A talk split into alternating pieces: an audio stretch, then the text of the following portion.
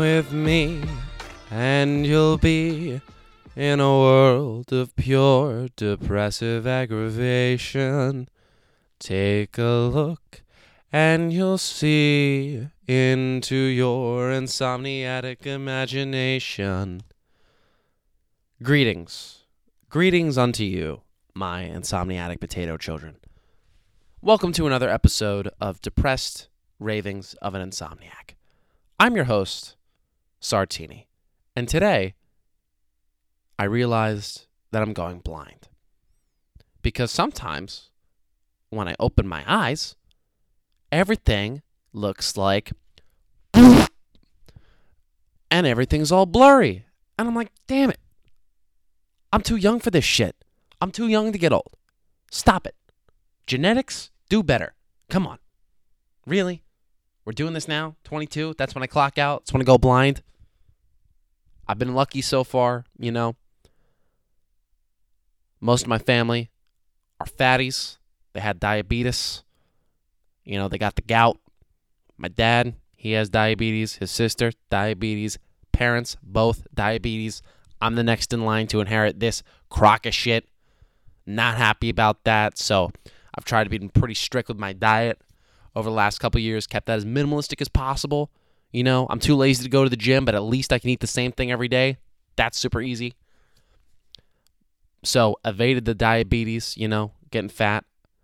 I'm putting on a few pounds now, but I think I'll be able to be okay in the long term. But vision, nah. Everybody's vision's fucked up in my family. I'm surprised I can still see colors. You know, I, I don't know. I don't know how I'm doing. It's a miracle. I'm evading some problems with ease, but other problems are just punching me in the. Punching me in the gut. Okay? And vision is one of them. And it's currently 3:11 a.m. I got to wake up at 6 or 7 a.m. to go make an emergency appointment with my optometrist. I think that's the word for eye doctor. I hope so, or I'm to sound like an idiot. Though I still sound like an idiot because I'm doubting it. So oh no, it's a cycle of self doubt and pity, have, oh, drowning, you know? So, uh, gotta go get my eyes checked tomorrow. And then afterwards, oh my God, kids, oh my God, afterwards, I have to go make a bank account and get, get an international credit card and then do a bunch of visa applications. Moving to another country is a little bit tedious. A little bit. Vietnam doesn't even have that harsh borders to get in. The process is fairly simple. You just got to sign away like four pieces of paper and you're done. But it's the the other work you don't know about, you know? You got to factor in the health checks, you got to factor in the bank accounts, you got to factor in getting that international credit card up and running. You know, there's a lot of little things you don't think about when it comes to moving. It's just like, oh, I just got to get a visa and like get some things stamped, we'll be fine. Well, no. No, you won't be fine. It's difficult to move, okay? But I'm doing it. It's going to turn me into a man, you know, a real competent adult. That's what I hope.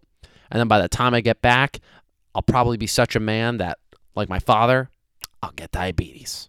And that's how I'll know I've stepped into my rightful place as a man. Tomorrow's going to suck, though, because I have to run around all over, as I was saying. And I also got to drive three and a half hours up to Penn State University to go visit my wife, Dhruv, who's a very tall Indian man with long flowing Jesus like hair and puffy Indian harem pants that I bought for him. And then him and I are going to go drive an additional four hours in the complete opposite direction to Delaware to go spend the weekend with his family.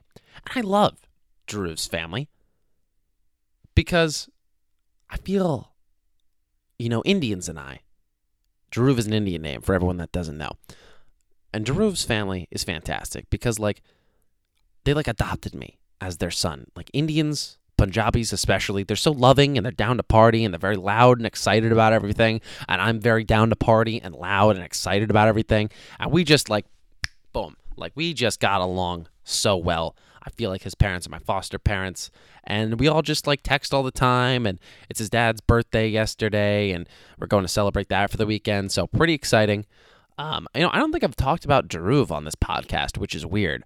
So Dhruv, as I was saying, is a very tall Indian man with Jesus long like hair. Uh, he just looks like a typical like Indian sage hermit that does like a lot of yoga. And Dhruv is probably the strangest man I've ever met because he's on the pathway to becoming a modern day medicine man. All right. And what I mean by that is that he's literally going to go to graduate school to study psychedelics. What the fuck does that even mean? I, I don't understand. You know, he, he does these weird things with these psychedelic mushrooms and plants, and he tries to figure out the science behind that. He always spends time on a variety of different Native American reservations to learn what did he say? How to get more in touch with plants? I, I, I don't understand. I don't know. Basically, he spends a lot of time with shamans and he studies like Buddhism and Hinduism and is very into the spirituality behind those two things. And then he's very much into just the spirituality, the deepest depths that existence can provide through these otherworldly experiences. And I guess his belief, from what I understand, is that if we can get more in touch with these alternative experiences, those will bring us closer to the Godhead.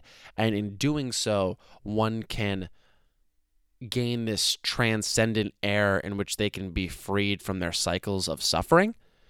And I guess another of his beliefs is that the reason why people suffer is because they can't get out of our negative attachment to suffering itself. Like we suffer because we like to, but we're not consciously aware of it. It's like a very deep rooted thing.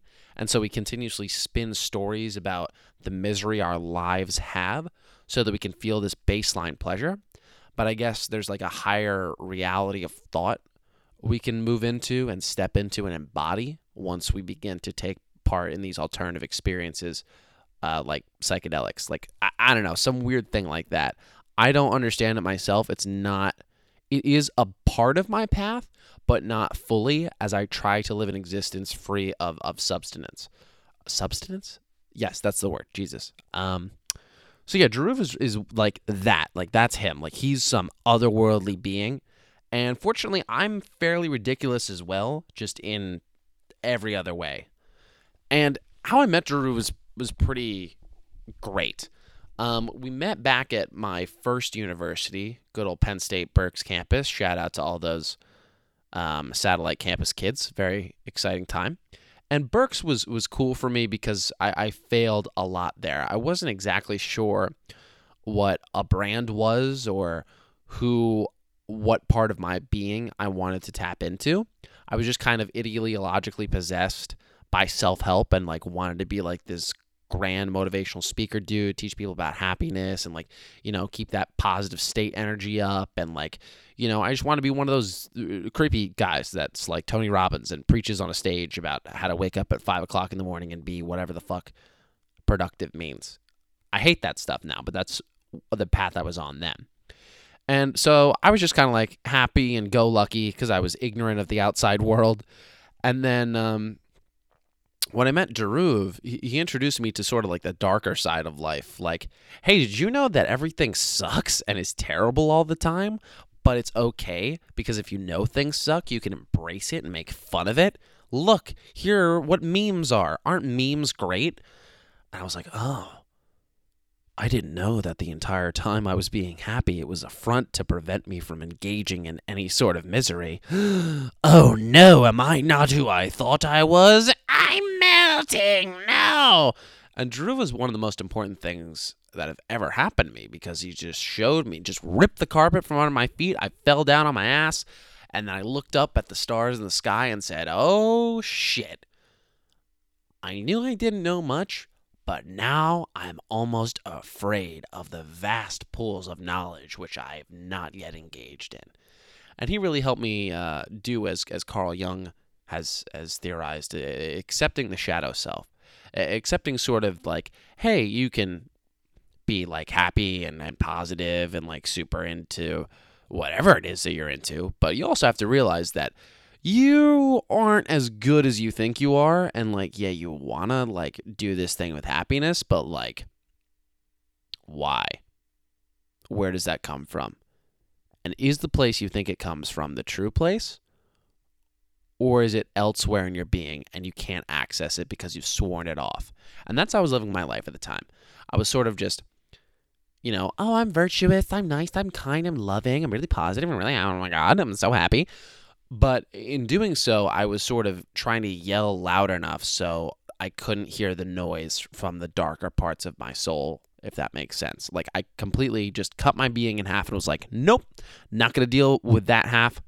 Just going to focus on this other one. And we're going to build that up, and we're going to build it up, we're going to build it up. Oh my God, it's not growing. Oh, the darkness is overtaking everything. Oh God, no, just ignore it. It'll go away. it's not going away. Ah. And that was kind of what was the feeling in my head, I think, at the time. It was a very turmoil existence. And Dhruv was like, nah, man, just step fully into that darkness, embrace it, see where it goes.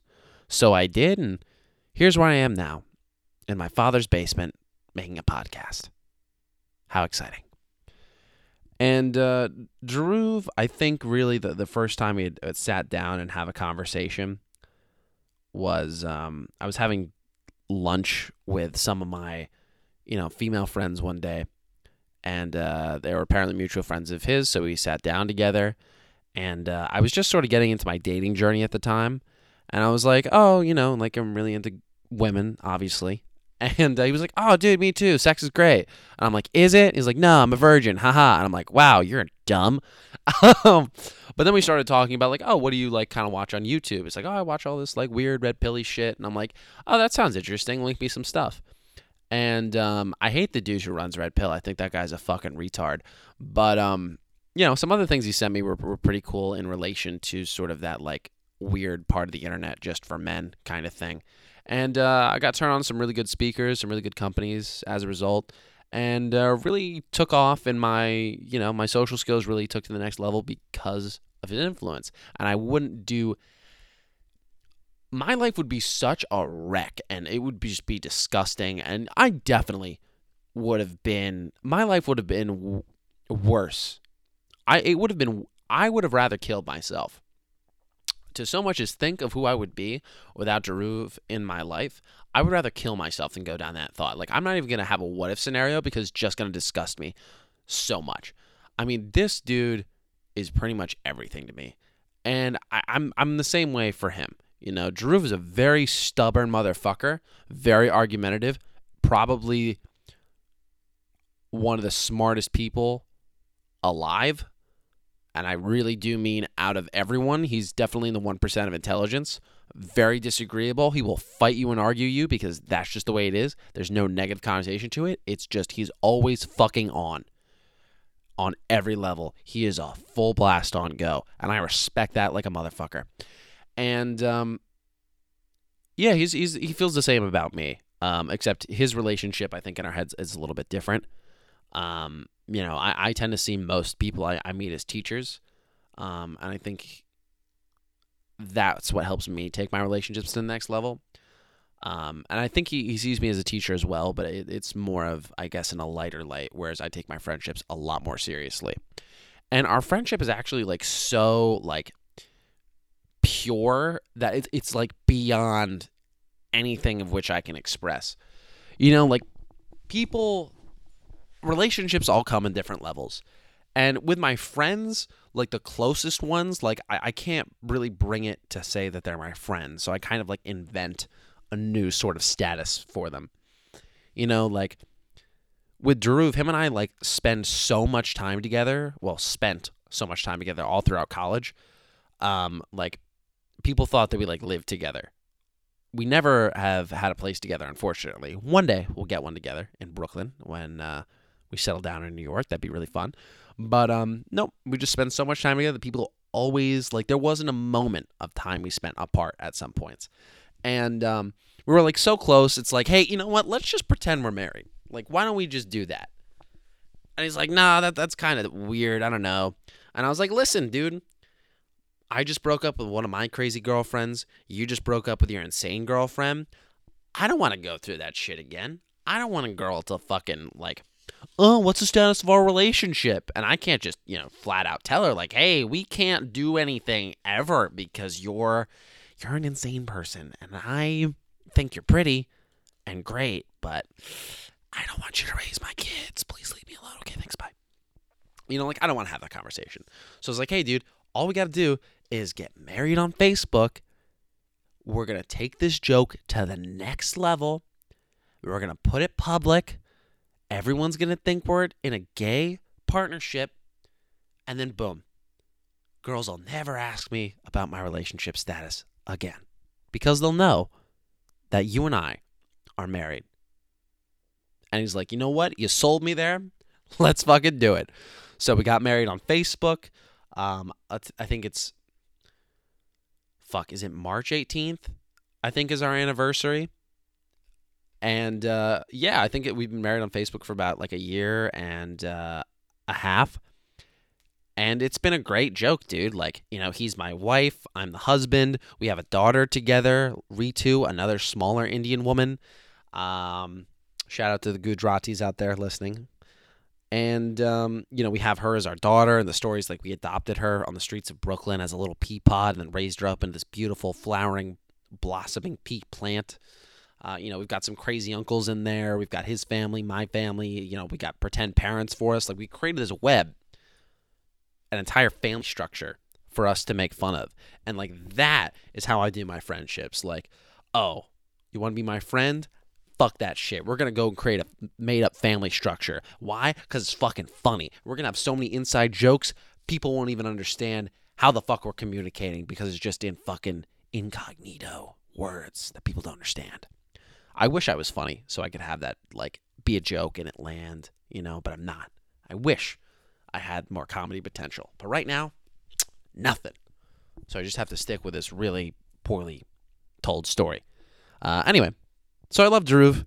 He's one. He's he's pretty much the closest person to me, um, aside from my brother. I mean, they're they're both up there. I think I have to give it to my brother, and, and say that him and I are closer. But I mean, Dhruv is very very important to me, and um, you know, once I sort of like got pretend married to Dhruv and like we made all these jokes about having inside like this weird secretive family structure. I realized like reflecting on that about last year, I was like, oh, wait a minute. All I do is talk about getting married to people. You know, like if I'm with Dhruv, like he's my pretend wife. If I am talking to a random girl at a club, I would frequently like ask women to get married as like a comedy routine. And like I literally get down on one knee, I'd propose to him. Sometimes I'd bring out like a ring that I just have on me for no reason, or just like for that particular joke, right?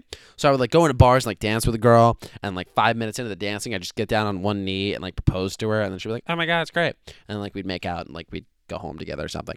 And like that was a typical thing I did. Or like if I were like going out with girls, I'd be like, all right, come on, wife, like let's let's go do some stuff. Haha, funny, great. I'm calling you my wife. Yay.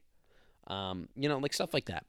And I was reflecting on it earlier this year, and I was like, oh, wait a minute. I do that because it's funny, but that's only on one level. The reason I might really do that is because I myself desire to create my own true family structure. And that hit me like a ton of bricks because I'd gone all my life thinking, like, nah, dude, I'm going to do this shit alone. I'm a lone wolf kind of guy. You know, friends are great. I'm going to keep them close to me. Of course. Of course. I love my friends. They're like my family to me. But oh, they're like my family. I say that they're like my family because that's what I really want. And I got all my life repressing that. And the second I just realized that everything I do is so I can create my own family one day, find a nice girl, settle down with her, have like three or five kids. You know, like that's the fucking dream right there. And I had no idea about this aspiration. For years, for years, I was trying to move away from it. You know, like, oh, I don't need to settle down with anybody. You know, like, this is pointless to have committed relationships. But I was like, fuck, dude. I was mad because I couldn't get that. I wasn't mad because I was like, oh, this isn't for me. I was mad because I, I wanted something so bad, but I deemed myself not able to get it. So I resented the fact of its existence and I moved away from it, even though I really wanted it. You know, and there's a lot of memories and thoughts we have that we avoid. We try we try to create boxes around. We try to create prisons and, and shelter those memories in the darkest, deepest depths of our minds. But really, if we if we have an idea or a concept we're running away from, if you put it away somewhere else in your mind, you're still giving it energy.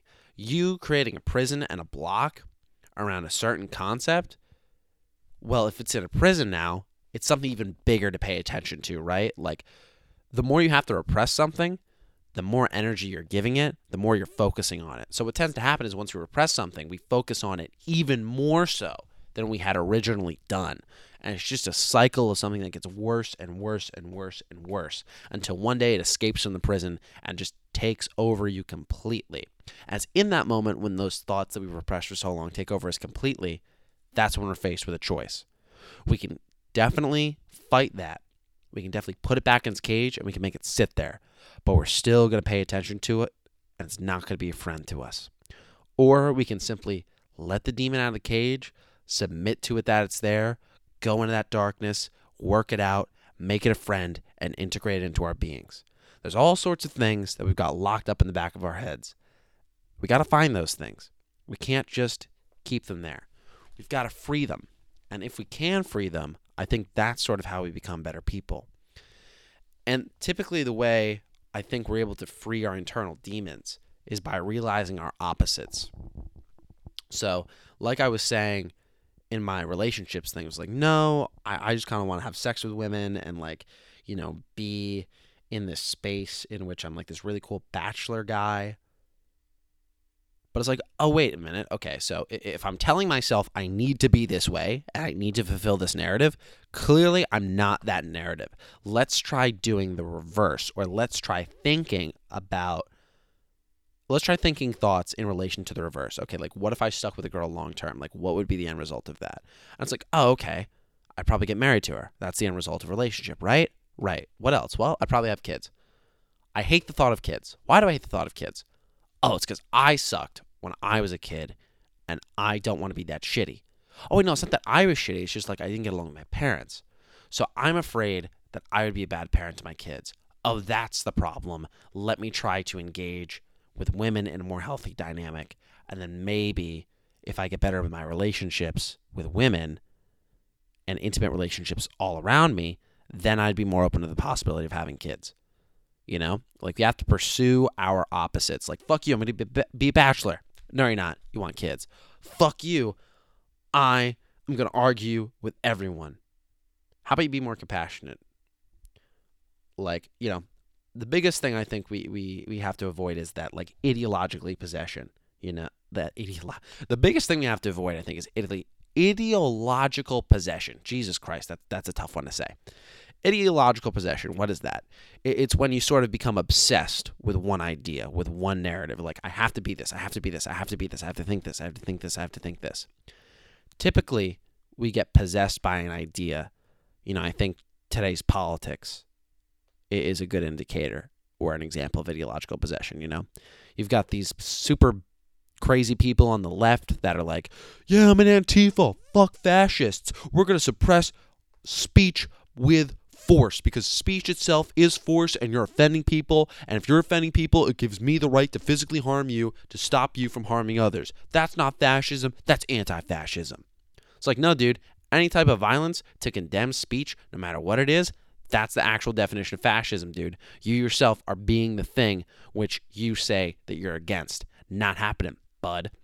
Or it's like with conservatives, you know, like, oh my God, Papa Trump, give me your cock, man. I'll take that down right now. Fuck it, yeah, man. Order. We got to have laws, strict borders. And it's like, whoa, dude. Is that what you really think?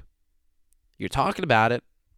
You're talking about it. You're trying to make it yourself. I see you trying. But is that real? if you got to say it, are you it? Or would you just do it and not think about it? Hmm? You know, people are always a lot more than they say. And we got to make sure that if we're too much in a groove, going straight, we got to really think about that from time to time and be like, oh, you know what? I'm going straight right now, but what would happen if I go the reverse? What then? Can I see the political perspective like okay what would it be like to be a communist do i understand that i could be that under certain conditions cool do i see that if i lived in world war ii germany i would be a nazi do i see that if i lived in japan during 1940s i would go try to destroy america you know like you have to understand that you have the potential to be anything, but if you could only see life in one way, that's a problem. You don't have mobility then. Mobility is probably the most valuable thing. Sight, it's important to be able to see not only your perspective, but the perspectives of others. You know, if you can't exist in multiple spectrums of belief, there's a flaw within you. There's not flaws within other individuals, it's within you. You haven't been able to integrate your being enough. You haven't stepped forward towards your true self. You're hiding behind ideas. And you have to learn to shed those ideas as much as you can and open yourself to the world and be vulnerable to everything. You know, there's there's too many people these days that think that they are right. The best way to free yourself of that arrogance is understanding that you yourself could be anything. It's very important to do. Now, I'm very tired. I feel like I'm talking in circles, so I'm going to stop talking about this specific idea and jump to something else. But I'd like to get more into this one day once I'm more coherent. But right now, you know, I think we're just going to uh, speak a little bit more casually. Because again, I got to wake up in like fucking two hours. It's, it's not going to be a good day for me. But, you know, I'm very happy that got Dhruv in my life that, that, you know, led me to exploring all of these things. Um, family, that's what I wanted to talk about, right? you know, for me, that that's like the main reason why I do everything I do. It, it took me, what, fucking 21, 22 years to figure out and fully grasp, understand, and, and want to pursue consciously. Um, you know, I don't get along with my parents too well. I really, I, I never really have.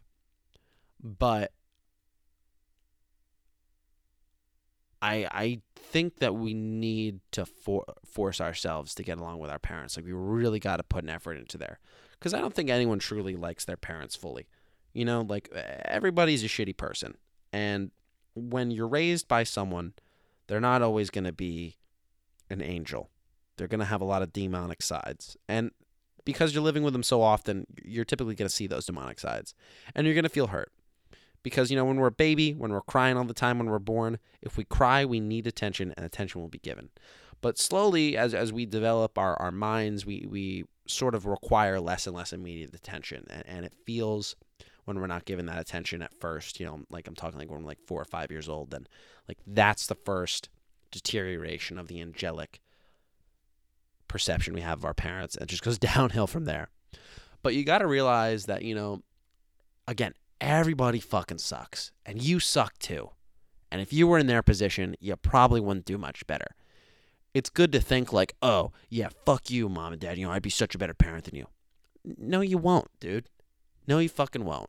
You'll do some things differently, sometimes the, the different actions you took will, will be more beneficial than not. But you're going to be just as shitty to your kids. It's just going to look slightly different, you know? we got to understand that we, we, we can be the evils that our, our parents have expressed themselves. And I always wrestled with that growing up. I'd be like, fuck, you know, like, what do I do? Like, my dad's just a really calm, conservative, working class dude. He's got problems of his own. That's cool, but he's a pretty normal guy. Do I want to be like that? Eh. And then I look at my mom and be like, all right, my mom is well, she's pretends to be a lot of things, and it seems like she might have some pretty off-putting mental issues. You know, maybe it's sociopathology, maybe it's borderline personality disorder. I, I don't know, but she seems to be able to manipulate people fairly well and enjoys it. And like, am I supposed to do that? Am, am I supposed to be like my mom appears to me and just use people for gain? What, what do I do? Do I be normal or do I be manipulative? Oh my God. And then I always kind of thought, like, you know what? Fuck these two. Like, man, I hate existing and they just make it worse. So forget it. Like, I'm never going to do the things that they did. I'm going to be someone else. But, you know, even when I was a kid and I, I, I was thinking those thoughts, at the same time, I was like, you know, well, okay, maybe I, I wouldn't do things differently if I were in their situations. Okay, so, well, what could I do? It's like, well, every time that my parents do an action which I find unjust or something that I deem would be wrong, I replay the action in my head as if I were my own father, right? So let, let me explain. I, I don't know. I, ah, fuck, I wish I could explain this better because it's really important to me and I want to convey it properly. Like, so my, my, let's say I was hanging out with my dad and, you know, we were hanging out for, we were, we were supposed to hang out for an hour, but my dad could only hang out for 15 minutes because he had, you know, he's a fucking busy entrepreneur. So he had to leave. And I only got 15 minutes with my dad. And when you're a little kid, that's really upsetting because, like, dude, you promised to do this and you didn't. What the fuck? But instead of getting like mad at my dad specifically, I would just sort of have, I would restage the situation in my head, right? I, I would see me as this little like five year old kid, but I would also envision myself as an adult and be like, okay, if I were my own father, how would I replay the situation so it would be better? And instead of just being like, hey, son, we're going to hang out for an hour exactly, it's going to be a great and fulfilling time, get your hopes up. Instead, it'd be like, hey, kid, you know, I like you a lot. That's why I decided to have you, clearly, you know. But listen, you know, I um I don't always say it, but your dad has got a lot of work to do. You know, he runs a very successful business and being successful is one of the most difficult things to wrap my head around. And oftentimes, I'm not going to be able to be there for you as much as I say. But remember, when I spend time with you, I'm fully present in the moment. I'm giving you the best I can. And oftentimes, you're going to hate me because I'm not around, but I'm still thinking of you. So come on, let's play catch and hang out for a bit and make fun while I've got the time to be fun. And when I was a kid, I'd always think through those situations like, okay, so I didn't like when my mom did this. How would I handle it? Like, well, I would say a little bit more words than she had. And I would try to, to use compassion and, and really try to help my child understand the magnitude of what I myself am going through. And then if I can convey my state of being to my child, maybe they won't hate me as much. That was kind of like what I was trying to reframe in my head when I was growing up. And that I think is going to be really important for me down the road. You know, I, I later on I I realized like I was trying to avoid my parents, but uh, I you know, when I was younger, I was trying to avoid my parents, but later on I realized like okay, it's good that I'm rethinking and restaging these situations to try to find my own way of dealing with them. But at the same time, I have to realize that I do have a variety of aspects of my parents within my soul. You know, genetics are great. Probably going to get diabetes low my shitty eyes. Thanks, Dad. But, you know, those are parts of me. And I have to realize that even though I don't like some of the things that they do, I still have the capacity to do those things. So I have to work out in my head what that what those negatives if I were to act out the same negatives, what would that look like? And how can I prevent me from doing those negatives? But not just prevent, realize that sometimes they're going to get out of control and I'm not going to have the full capacity to stop myself just as they didn't have the full capacity to stop themselves. You know, I hope I'm making sense here, but really this is the sort of war that you got to go on in your head to sort of ameliorate and better the relationships you have with your parents.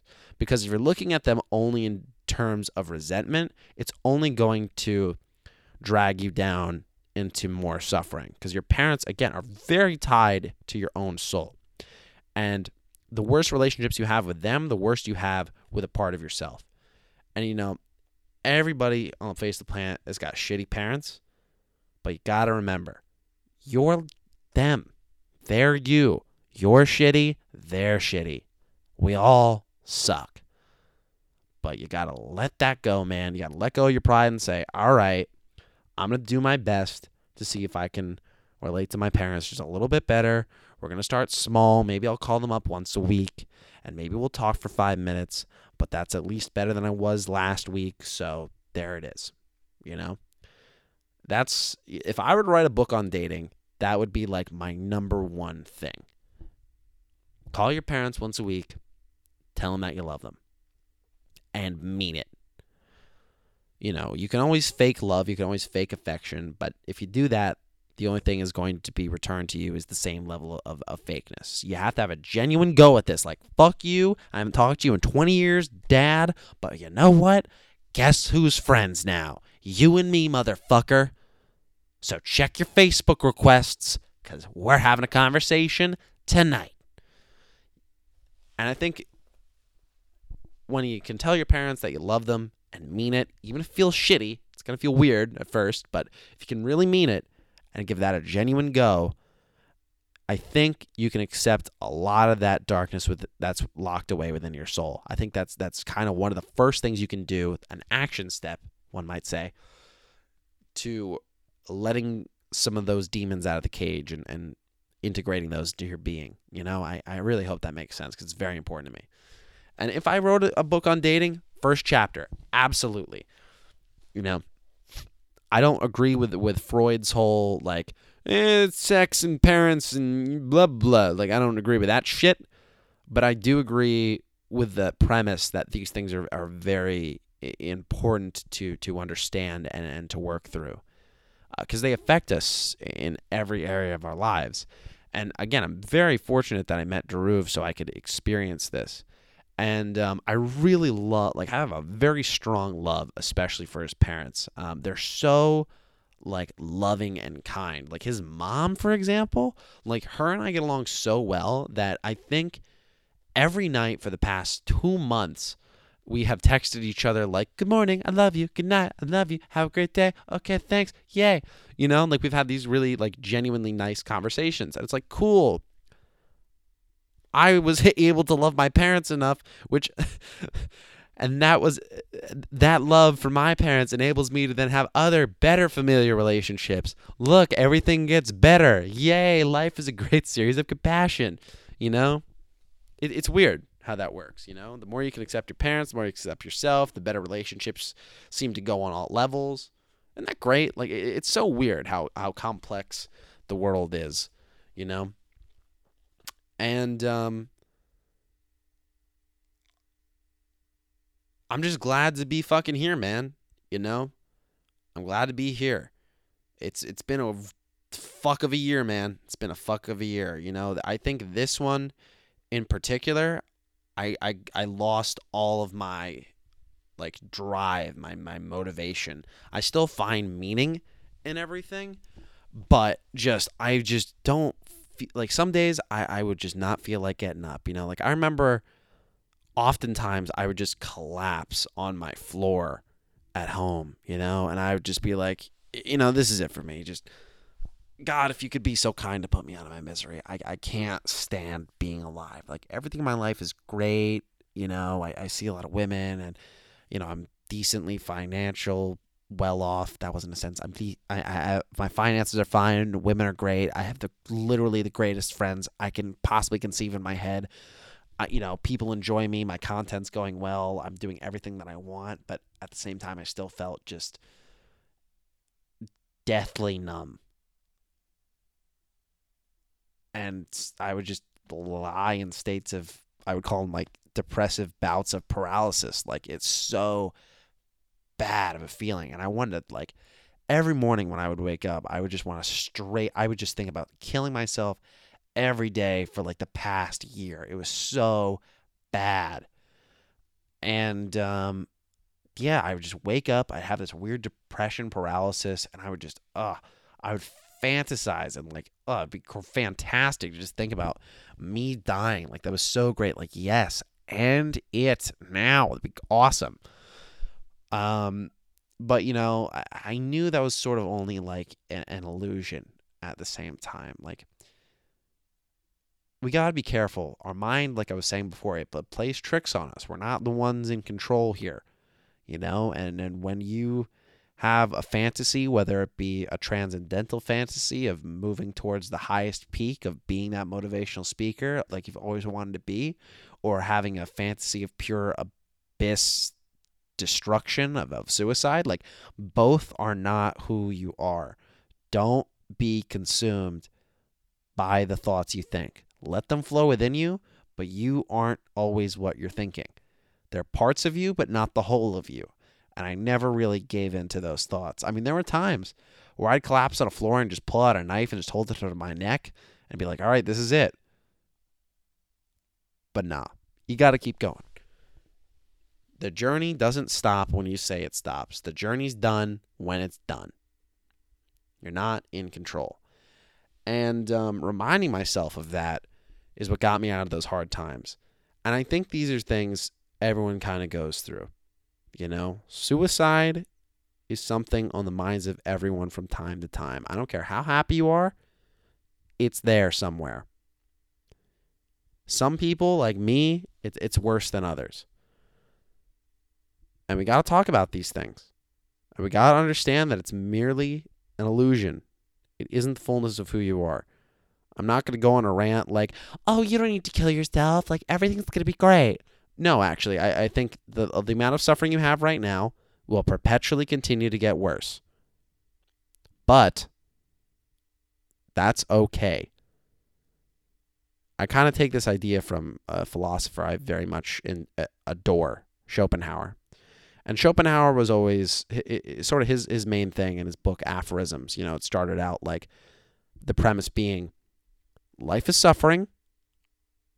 If you're trying to live happy, you're not being human.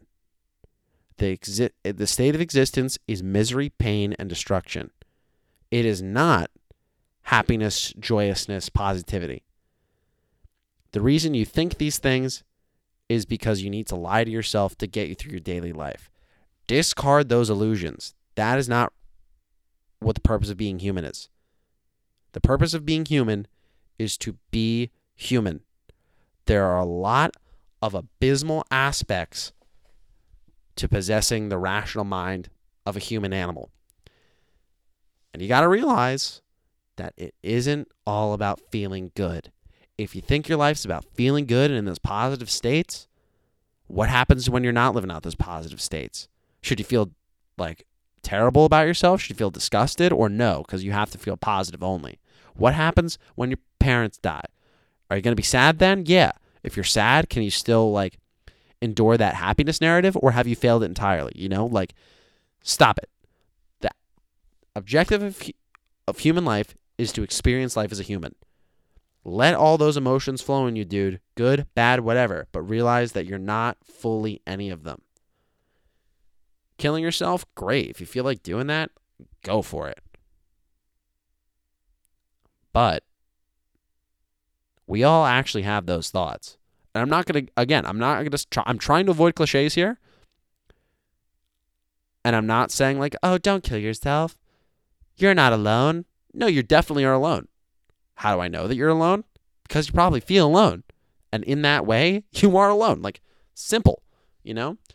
But you feel alone. That's one way to look at it. Perspective number two you feel alone, but you feel alone not because of your depression or whatever you're attaching to, but because it's human nature for you to feel alone at this time. You know? And what you have to realize is like emotions are a fluid state. One thing is not a permanent thing. One thought is not the entirety of your being. There's always more. It's not more in a good way, it's not more in a bad way. It's kind of both. A negative can lead to a positive, a positive can lead to a negative. Opposites are weird. You look left, but you can also look all the way right, you know? The world's a lot more broad than we think it is. And you might as well keep living. Because no matter what you feel, so long as you're feeling, you're being human. And that's all there is, man. You don't need to chase super high goals and je- objectives and, and, you know, try to you know, be an owner or a CEO of a company or some bullshit like that. You just exist, man. And no matter how it is you exist, you did it. You are fully a person through and through. When you were happy, you were a human. When you were sad, you were a human. When you had a knife to your throat, you were a human. When you had sex for the first time and were elated, you were a human. All of these things encompass the consciousness, which is you, your consciousness is linked to other consciousness. You know, there's so much more going on right now, man. You don't have to attach to just one thing. And if you do struggle with suicide, try to keep these things in mind, man. Like, oh, okay, so I want to kill myself right now. I have a gun right next to me. Bullets are loaded. What do I do? Oh, I don't have to do this. I can do literally anything else. And I'm still going to be miserable, but at least I'll be doing something else. You know, like at the least, you know, maybe you can think that. And like, you know, we got to have these conversations a little bit more. We all have to admit that we're shitty together. We all have to admit that we're miserable together. And we all have to just accept that that's part of human life, man. And it's okay to have these things. And that's what gets me through killing myself every day. Reminding myself that, oh, that's not me. That's just a part of me. But that's okay. A part's not a whole. So, yeah, the main point of the podcast that I wanted to talk about was hey, I really would love to build a family for myself because I have positive relationships with my parents now. And it enables me to see my true goals and aspirations and values and wants. And if I fail in every endeavor, I could care less. But what I would really like to succeed in is just finding a nice Taiwanese fashion model, marrying her, and having a bunch of kids. That'd be great. You know, that's the dream. But I recognize that before I get married, I got to try to be a little less dumb. And I think one of the things I'm, I'm doing to sort of make sure that I do end up with a stable partner is doing this whole travel in the world thing, right? Like, I want to have such solid grounding in myself that I'm always able to share with my partner what I'm thinking of her. You know, everyone's always like, communication's important. Oh my God, just communicate with your spouse and you know, everything will be great. Ah, but like, what does that mean? What does it look like? How can I see it in my head before it exists? Give me a map. And I think the map way towards communication and making that healthy is just every time you have a feeling, you follow that through. Every time you have a thought, you follow that through and you share those experiences with your partners. And you always ensure that you and her have this genuine relationship, which you speak your minds completely. And some of those thoughts are going to be terrible and horrible. You know, like, hey, I saw this hot chick the other day at a bar and I really wanted to have sex with her face. That's what's on my mind today, Melissa. I'm not attracted to you as I used to be. How do we work this out? You know, like there's a large level of commitment there. There's a large level of, okay, you and I are fucking doing this. We're in it. We're going at full speed. There's no way out, but that's not a bad thing. Because shit's terrible today, but that's only one part of the whole. It's not fully terrible. There's still a reason we're here. Let's make things better, you know? And I don't have the ability to do that right now. I'm on the path there, which is fan fucking tastic. Thank God. But, you know, I'm about 30% there. I got to be more consistent with those thoughts of being more genuine uh, with my partner in that way, with my speech. That's like a big thing for me. And I can't do that fully. If I can't do it fully, we got to go on a weird spiritual quest. And once I find that grounding by making it and playing with it and crafting it, when I return to America, then I can start taking this thing even more seriously. I can up the degree uh, with my relationships with women and then probably from that space of groundedness, I can select higher quality partners and really try to build more of those partners. So I think again, I'm going to travel around the world for the next like five years, ten at absolute max. I hope to come back to America, you know, sometime between um, 28 and 30. And once I hit 30, 35, like that's when I'm going to be like, okay, so we're going to have long term relationships. We're really going to focus on maintaining something and we're going to try to do this whole marriage thing the right way. And I'm going to elaborate on this concept more because I find marriage to be extremely valuable and important, and we need a revitalization of the philosophy of marriage. Um, I think that could do us a lot of good. You know, people are always like, "Oh, marriage, what is that?" It's just what? It's just getting the government involved and sign a piece of paper, and I'm like, Oh no, that's that. You are getting a divorce there, my friend. Sorry if you think in that manner, you're done. Um, it's actually something a lot more beautiful, and there's a lot of um, meaning within the process. If you would like to open your heart to seeing that, I think it would you would go a long way. But um, you know, I can't be as fully genuine as I'd like to be. I kind of touched on this yesterday, so I'm on the pursuit of discovering how to orient myself in that way. And once I find it, I think I'll let myself come back to America, uh, so I can settle down in pretty much every aspect of my life and really get married because that's what I really want to do. And um, I think that was a very haphazard show today. I, I do not think that this sounded good through and through. Um, I'm pretty dizzy right now. Everything's kind of spinning. That's about how exhausted I am. And um, we're going to call it here. But thanks so much, guys, for coming with me on today's journey. I hope everything I said was mildly incoherent or at least eccentric. Um, you know, like, subscribe, share, whatever the fuck platform you're listening to. Pay attention to me more. Pay attention to my face and my words. Okay? anyway, uh, yeah, I will uh, see you tomorrow. Bye. Ba-dum bum ba-dum bum. Week ending.